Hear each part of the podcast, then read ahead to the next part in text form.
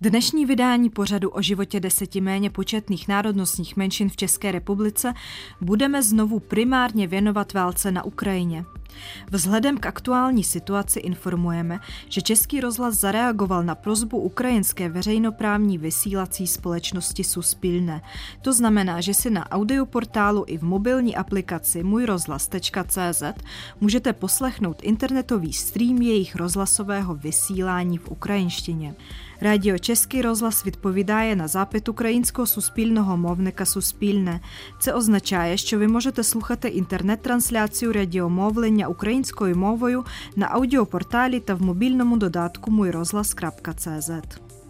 Dnes pořad začneme rozhovorem ve studiu, a to s Halinou Andrejcevou, koordinátorkou humanitárních projektů pro Ukrajinu a výkonnou ředitelkou neziskové organizace Ukrajinsko-evropské perspektivy. Potom si o aktuální situaci na území bývalé podkarpatské Rusy a o tom, jak se tamní Rusíně staví k ruské okupaci Ukrajiny, popovídáme s Rusínem Jurou Kapacem. Na závěr si poslechneme rozhovor se zpěvačkou a pianistkou Aidou Mojačič, která pochází z Bosny a Hercegoviny. Příjemný poslech vám přeje Ilona Zasitkovičová. Mezi námi.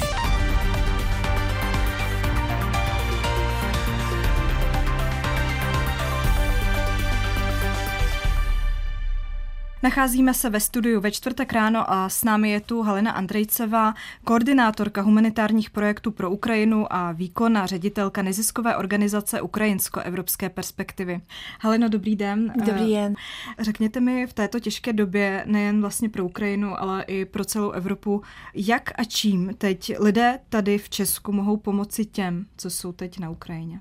Nejdůležitější je, aby lidé, kteří jsou tady, pochopili, že pro nás je to velmi důležité, to, co se teďka děje na Ukrajině. A že není to naše vina. Na naší země vtrhla ruská vojska a snaží se nám diktovat, co máme dělat. Takže pro nás je velmi důležité, abyste pochopili to, že bojujeme taky i za vás, protože jestli my se vzdáme, tak budete mít špatného souseda. My to víme z vlastních zkušeností, že to sousedství není dobrý. Jo. A co se týče humanitární pomoci, tak naše Centrum pomoci Ukrajině se nachází na Táborská 372 lomeno 36 a od 10 do 19 hodin tam můžete přinést potřební věci pro uprchlíky. Seznám vždycky máme na našich stránkách ukrajinsko-evropské perspektivy, ale jinak můžete nám přispět na náš transparentní účet. To taky máme zveřejněno na našich stránkách a my už za ty peníze můžeme nakoupit potřební věci pro vojáky. Protože bez pomoci vojákům, tak těch uprchlíků bude ještě víc. Teď eh, v téhle hektické situaci, jak vypadá váš obyčejný den, co například normálně zařizujete teď, co jste třeba nedělala před měsícem? Situace se zhoršila velmi razantně. Nikdo s tím moc nepočítal, že Putinu takhle cvakne v hlavě a on udělá to, co udělal. A vlastně den začíná tím, že vstávám třeba v 6 ráno, jdu spát ve dvě, ve tři hodiny noci a celý den pracujeme buď tam v tom centru, my máme tam i kulinku, takže můžu nám zavolat naše lidé, kteří jedou sem do České republiky a hledají nějaké rady, co mají dělat, kam se mají obrátit. A co ještě děláme poslední dobu, tak toto, že vlastně ty lidi, které obytováváme, buď to bude v hotelech nebo v jiných zařízeních, tak eh, tam jsou koordinátory, které se o ty lidi starají. A my s těma koordinátory jsme dali v kontaktu. A snažíme se, aby jsme jich podporovali i dále což znamená, že jim dodáváme takový sociální balíčky, nebo jak se tomu daří říct, jako první pomoci. Tam jsou základní věci jak pro děti, tak pro dospělé, protože ty lidi jsou strašně zmatení, kteří se jedou. Oni neumějí jazyk, Zostala jim tam rodina, zostal jim tam manžel třeba a ta matka s malým dítětem se sama tady ani neumí rady. Většinou jedou sem bez peněz. Jste víc eh, třeba i ve spojení s těmi lidmi, kteří přijíždí sem do Česka, jestli se s nimi víc jako setkáváte, teď i bavíte, co oni vlastně očekávají, jestli chtějí zůstat tady, nebo chtějí vlastně to období přečkat a potom se vrátit? Většina, co znám, tak oni chtějí přečkat. Oni jako vážně myslí, že nějaká doba krátká a ono se všechno nějak ustálí a oni se budou moci vrátit do svých domovů. Ale jsou takoví, kteří už vlastně domovy nemají. Kvůli bombardování už eh, ztratili vlastně domovy. Co ti lidé teď nejvíc potřebují? Jestli to je ta materiální pomoc, nebo spíš nějaká i psychologická, nějaká jakoby fakt podpora těch Všechno. lidí? No, oni ty lidi potřebují jak materiální pomoc, tak nějakou jistotu v tom, že o nich bude postaráno, že tady nejsou na občí, že, že tady jsou vítaní. My bychom strašně rádi ještě udělali, máme ještě jeden projekt a doufám, že nám to vyjde ve spolupráci s magistrátem města Prahy. Chceme udělat takový centrum pomoci ještě jeden větší a tam by bylo poradenství, tam by bylo i nějaké kroužky pro děti. Už máme i dětský koutek velký, krásný, jenom stačí tam tam nainstalovat.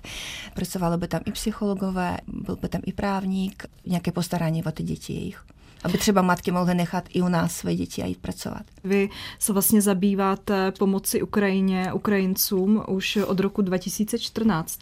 Mohla byste třeba porovnat, jaká byla tehdy podpora té české společnosti po Majdanu a potom, jak začala vlastně válka na Donbase a jaký je to teď? Je ta solidarita teď větší? Větší, ale i ta hrozba je větší, jo, takže to je asi i tím letím. I když v tu dobu jsem říkala, jsem byla strašně překvapená tím, že jak já jsem poznala, jaký krásný český národ, prostě, jak má otevřené srdce. A to jsem vždycky říkala i našem, který jsem měla, říkal, no tak oni nám nerozumí. Já říkám, ne, ne, ne, to není pravda, protože k nám na začátku 80%, kdo nám chodili a pomáhali, byli Češi. Jo, až potom se připojili třeba naši rodáci teďka strašně mám z toho radost. Myslím, že i ty lidi, kteří sem přijíždí, když vidíte ukrajinské vlajky, když vidí eh, obyčejné lidi, kteří chodí s ukrajinskými stužkama, oni tu podporu cítí, ona je ve vzduchu. A za to já chci z celého srdce poděkovat vám všem. Já si teď eh, ještě dovolím takovou osobní otázku. Větší část Ukrajinců, co jsou tady v České republice, mají eh, své blízké přátelé na Ukrajině. Máte to tak i vy? Jak vlastně se srovnáváte s touhle situací? Já mám většinu rodiny na západní Ukrajině. Ale můj brácha a jeho syn je teďka v Kijevě, oni tam jeli a jsou v domobraně. Spousta přátel, vlastně jak sledují, co se děje s Charkovem a s ostatníma městma, kde mám já kamarády, tak je to z toho prostě k pláči. Ale já se snažím ráno se rychlosti podívat zprávy a potom už během dne ne, protože jinak nemůžu fungovat. Prostě ty emoce potom nedávají dělat tu práci, kterou chceš udělat. A já se raději potom podívám až večer. Ale jsem v kontaktu, jsou v pořádku, většina z nich. Jo, od některých mám hodně velký strach teďka, ale doufám, že to se vyřeší v pořádku. Když se bavíte se svými blízkými, vlastně, kteří jsou na Ukrajině, eh, jak oni tu situaci vnímají, jaká je tam nálada? Liší se to například od toho, co si tady myslíme my, jak to prožíváme my, od toho, jak to prožívají oni? Já jsem strašně pyšná na naše vojáky a na lidi, kteří tam jsou. Tak oni prostě jdou a brání svůj domovy a jsou odhodlaní to dělat dál, prostě do posledního a tohle dává, myslím, že i v ostatním lidem takový pocit naděje, že všechno dopadne dobře že my zůstaneme svobodní a budeme dál tím směrem, který jsme vybrali. Cítí třeba oni tu podporu té Evropy a toho celého světa tam? Cítí, určitě. A děkuji za to taky. Čím by například Evropa a vlastně celý svět mohl ještě pomoci té Ukrajině? Podle Uzavřít nebe to je nejdůležitější, co je třeba udělat, prostě tohle sto. Protože na zemích můžeme porazit, ale ve vzduchu to bude strašně těžký. Říká Halena Andrejcevá, koordinátorka humanitárních projektů pro Ukrajinu a výkona ředitelka neziskové organizace Ukrajinsko-evropské perspektivy. Haleno, děkujeme za rozhovor. Slava Ukrajině. Mezi námi. Ruská invaze na Ukrajinu se samozřejmě dotýká i zakarpatské oblasti země. Na území bývalé podkarpatské Rusy zatím bomby nevybuchují, ale fronta není daleko. Jurij Kapac je Rusín, který pochází z obce Nové Davidkovo nedaleko Mukačeva. V této oblasti má řadu příbuzných, i když on sám žije už deset let v Česku. Odtud v mírových dobách zprostředkovává rusínsko-české kulturní styky. Jak se tamní Rusíni staví k ruské okupaci Ukrajiny, o tom mluvil Tomáš Pilat právě s Jurou Kapacem. Rusíni jsou vesměs solidární s ukrajinským národem, protože jen málo kdo se nepovažuje za občana Ukrajiny, všichni jsou se státem solidární a tím pádem odsuzují ruskou agresi, odsuzují Putina, všechno se s tím spojené a podporují Ukrajinu, podporují armádu x osob, x Rusínů vlastně etnických, tak i válčí jsou součástí ty armády, jsou součástí těch jednotek přímo na frontách. Já sám neznám o nikom, kdo by se nacházel na Podkarpatí a nějak schvaloval to, co se stalo. Na Podkarpatskou Rus nebo na to území dnešní zakarpatské oblasti zatím ta válka nepřišla. Nepřišla, nepřišla.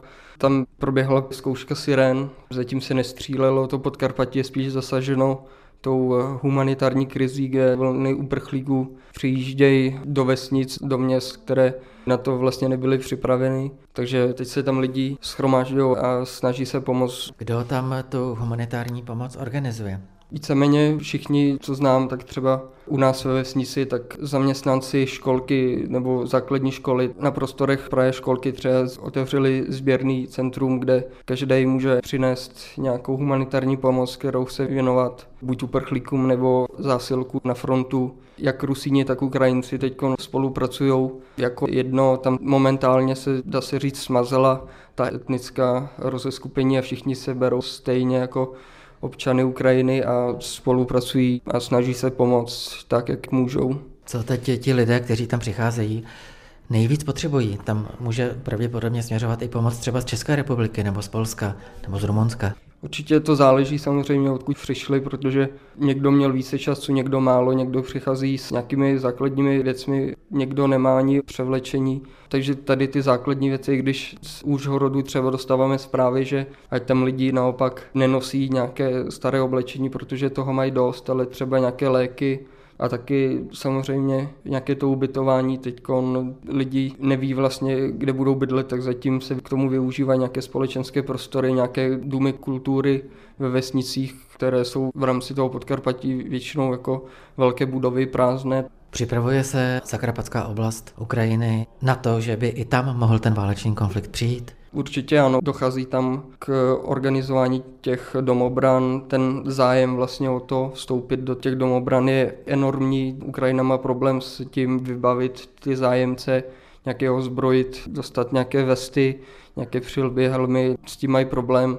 Ale určitě se připravují na Ukrajině, už delší dobu existují nějaké skupiny, které se účastnily té války na Donbasu, v tom roce 2014, takže vlastně mají nějaké zkušenosti a už jenom jakoby vlastně ta říct čekají, jestli se stane něco hrozného a Rusové dojdou až tam, takže jako připravení na to jsou a připravují se v rámci možností teď nějaké vojenské výcviky tam probíhají urychlené. Existuje nějaká cílená ruská propaganda, směrem k území podkarpatské Rusy, tedy dnešní zakarpatské oblasti Ukrajiny. Existuje zrovna nedávno jeden pseudo představitel Rusínu, který už roky žije v Rusku, tak se od jména Rusínu, od jména celého národu obrátil k Putinovi a schválil tady ten jeho teror, což samozřejmě my, Rusíni, jako rodáci z Podkarpatí, tak jsme jednoznačně všichni odsoudili takže Rusko se snaží eskalovat a nějak zvednout to napětí na tom Podkarpatí i takhle, že vyvolává i v těch lidech, kteří teď jsou výrazně proukraniští, tak za pomocí tady toho nějak je chtějí naštvat a nacílit i na ty Rusíny proukrajinské, kteří teď pomáhají těm lidem. Ale doufáme, že lidi mají, dá se říct, otevřené oči a vidí, že ten jeden člověk, protože jako nikdo jiný se k tomu nepřihlásil, tak vidí, že on vlastně nikoho nezastupuje reálně a to, že si před jméno dá x nějakých vymyšlených titulů, tak pozic, tak mu to nedává vlastně žádnou váhu těm jeho slovám a vidí, že ty Rusíni tam stojí za tu Ukrajinu a doufáme, že nevyužijou tady tu ruskou propagandu k tomu, aby tu složitou situaci s Rusíny ještě hůř využili k pošpínění našeho národa, dá se říct. Máte pocit, že po válce bude rusínská národnost blíž uznání jako národnostní menšina na Ukrajině? Ona doposud není uznaná. Není uznaná, já se obávám, že potom, pokud to držím palce, aby to úspěšně pro Ukrajinu dopadlo, ale obávám se, že potom dojde k nějakým nárůstu hrdosti na tu ukrajinskou identitu a ty lidi na Podkarpatí, kteří zatím vlastně se hledají, protože tam je takových dost, kteří vlastně o sobě říkají, my jsme jako Ukrajinci, protože máme ukrajinský pás, ale přitom mluvíme jinak a všechno možné a o Rusínech třeba zatím neví, že jsou vlastně Rusíni, protože tam je tady ta otázka ve školství a tak úplně ignorovaná, tak dokážu si představit, že po tady tom, pokud to dopadne, a já věřím a doufám, že to dopadne pro Ukrajinu pozitivně, tak dokážu představit, že tyto lidi budou jako blíž a budou se hlásit spíše k té ukrajinské národnosti, jako k hrdé národnosti, která ochránila, dá se říct, Evropu, pokud to tak vezmeme. Ale zase na druhou stranu vidíme, pokud se Ukrajině podaří vstoupit do té Evropské unie, tak je známo, že v rámci Evropské unie Rusíny jsou uznány třeba na Slovensku, mají školství, mají státní podporu, tak doufáme, že společně se vstupem Ukrajiny na sebe převezme i nějaké ty povinnosti členské země, takže uznají i rusínskou národnost jako samostatnou. Říká Rusín Jurij Kapac, který pochází z obce Nové Davidkovo nedaleko Mukačeva. V Česku žije už 10 let. Posloucháte pořad Mezi námi, magazín o národnostních menšinách. Premiéra v sobotu po 15. hodině na Plusu. Zpěvačka a pianistka Aida Muječič pochází z Bosny a Hercegoviny, odkud v roce 2010 přijela do Prahy studovat hudební vědu. Zde ale prošla transformací svých zájmů do oblasti tradiční hudby rodné vlasti a tak se dnes kromě interpretací písní pravoslavných, muslimských, katolických, ale také i sefardských židů věnuje i world music a jazzu. Jako muzikoložka se zabývá výzkumem díla českého folkloristy Ludvíka Kuby, který mapoval mimo jiné i hudbu bosenského regionu. Redaktorka Lidia Stevanovič se Aidy Mojačič nejdřív zeptala, jaké důvody ji převedly k hudbě národů bývalé Jugoslávie. Já jsem se dostala k balkánské hudbě cestou do vlastního vnitra. Tuzle existovala jen jedna hudební škola. Jeden ze zakladatelů byl Čech a v ulici se jmenovala ulice Ludvika Kuby což byla nesmírně zajímavá koincidence, když já jsem dostala stipendium do České republiky na studium. Najednou se objevilo jméno Ludvika Kuby jako jednoho z nejvýznamnějšího umělce z Poděbrad, který zkoumal nejen hudbu slovanského světa, ale že velký akcent dal na hudbu městskou, která vznikla v Bosně, a to je Sevdalinka. A tam se vlastně najednou spojily cesty. A celá moja duše vlastně zarezonovala s tím, že je v tom něco, co bychom tady měli mluvit do společnosti víc. A jde mu jačiť se to povedlo a nejen, že skrz své koncerty seznamuje zdejší publikum s hudbou Bosně, Srbska nebo Makedonie, ale se i účastní vědeckých konferencí, kde mluví o vlivu Čechu na vývoj kultury na Balkáně v 19. století. Nezdá si, že dnes ten vliv má opačný směr a že hudba zemí Balkánu teď ovlivňuje tu zdejší? Zeptala jsem se jí.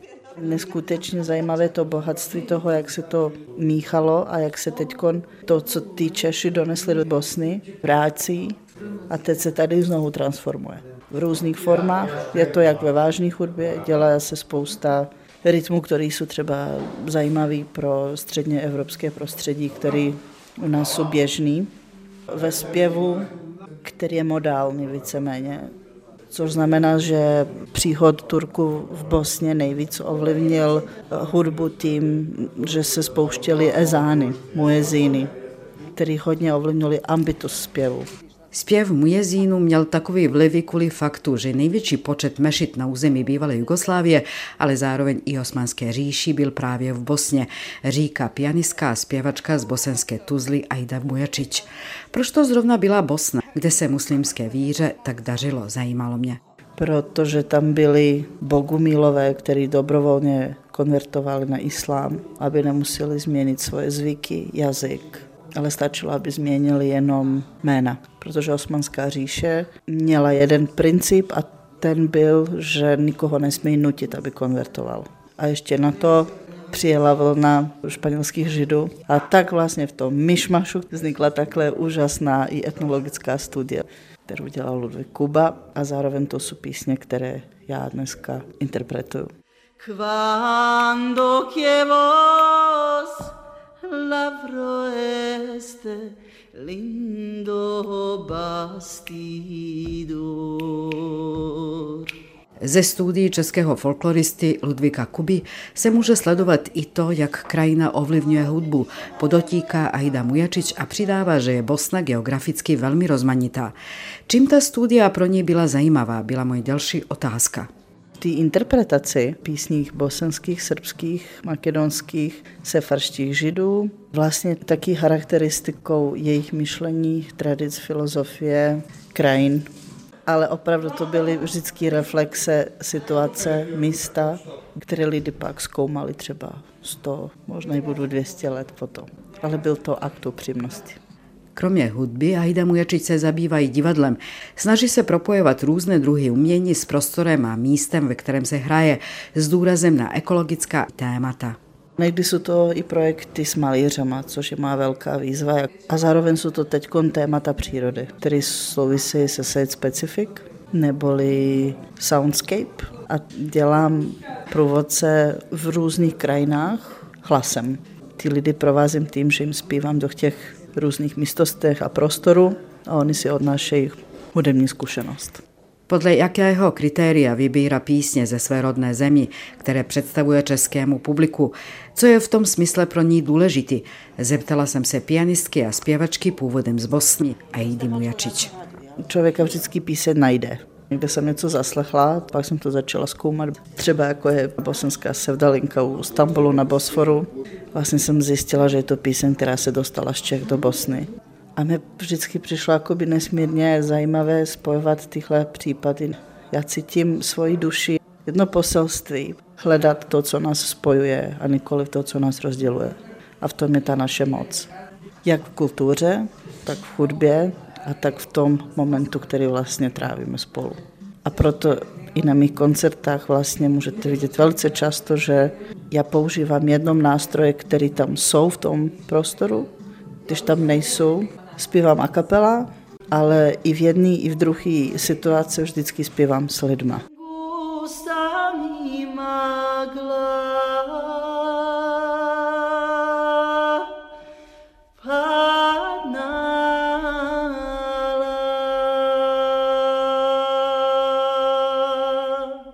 Poslouchali jsme zpěvačku a pianistku Aidu Mujačič, která pochází z Bosny a Hercegoviny.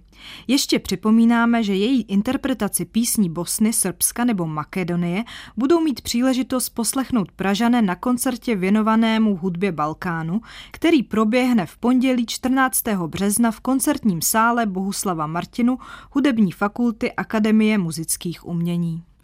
Vzhledem k aktuální situaci a války na Ukrajině informujeme, že Český rozhlas zareagoval na prozbu ukrajinské veřejnoprávní vysílací společnosti Suspilne. To znamená, že si na audioportálu i v mobilní aplikaci můjrozhlas.cz můžete poslechnout internetový stream jejich rozhlasového vysílání v ukrajinštině. Radio Český rozhlas відповідає na zápit ukrajinského суспільного mовника Суспільне. Це означає, що ви можете слухати інтернет-трансляцію радіо радіомовлення українською мовою на аудіопорталі та в мобільному додатку mujrozhlas.cz. Další informace je, že Radio Prague International, které zajišťuje zahraniční vysílání českého rozhlasu, od pondělí vysílá nový podcast s názvem Novinky pro Ukrajince v Česku, který se zaměřuje na praktické informace pro ukrajinské uprchlíky na našem území. Podcast si můžete poslechnout na adrese radio.cz. Pokud chcete nabídnout pomoc Ukrajině na rozhlasových webových stránkách, můžete najít odkaz pomáhejukrajině.cz. A ještě informace na závěr. Benefiční koncert Českého rozhlasu na pomoc Ukrajině Rozhlas hraje pro Ukrajinu se uskuteční v pondělí 14. března v 19.30 hodin v Rudolfínu. Celý výtěžek ze vstupného bude věnovan do sbírky člověka v tísni na pomoc Ukrajině. Vstupenky je možné zakoupit online na webových stránkách sočr.rozhlas.cz nebo v prodejně Českého rozhlasu na Vinohradské 12.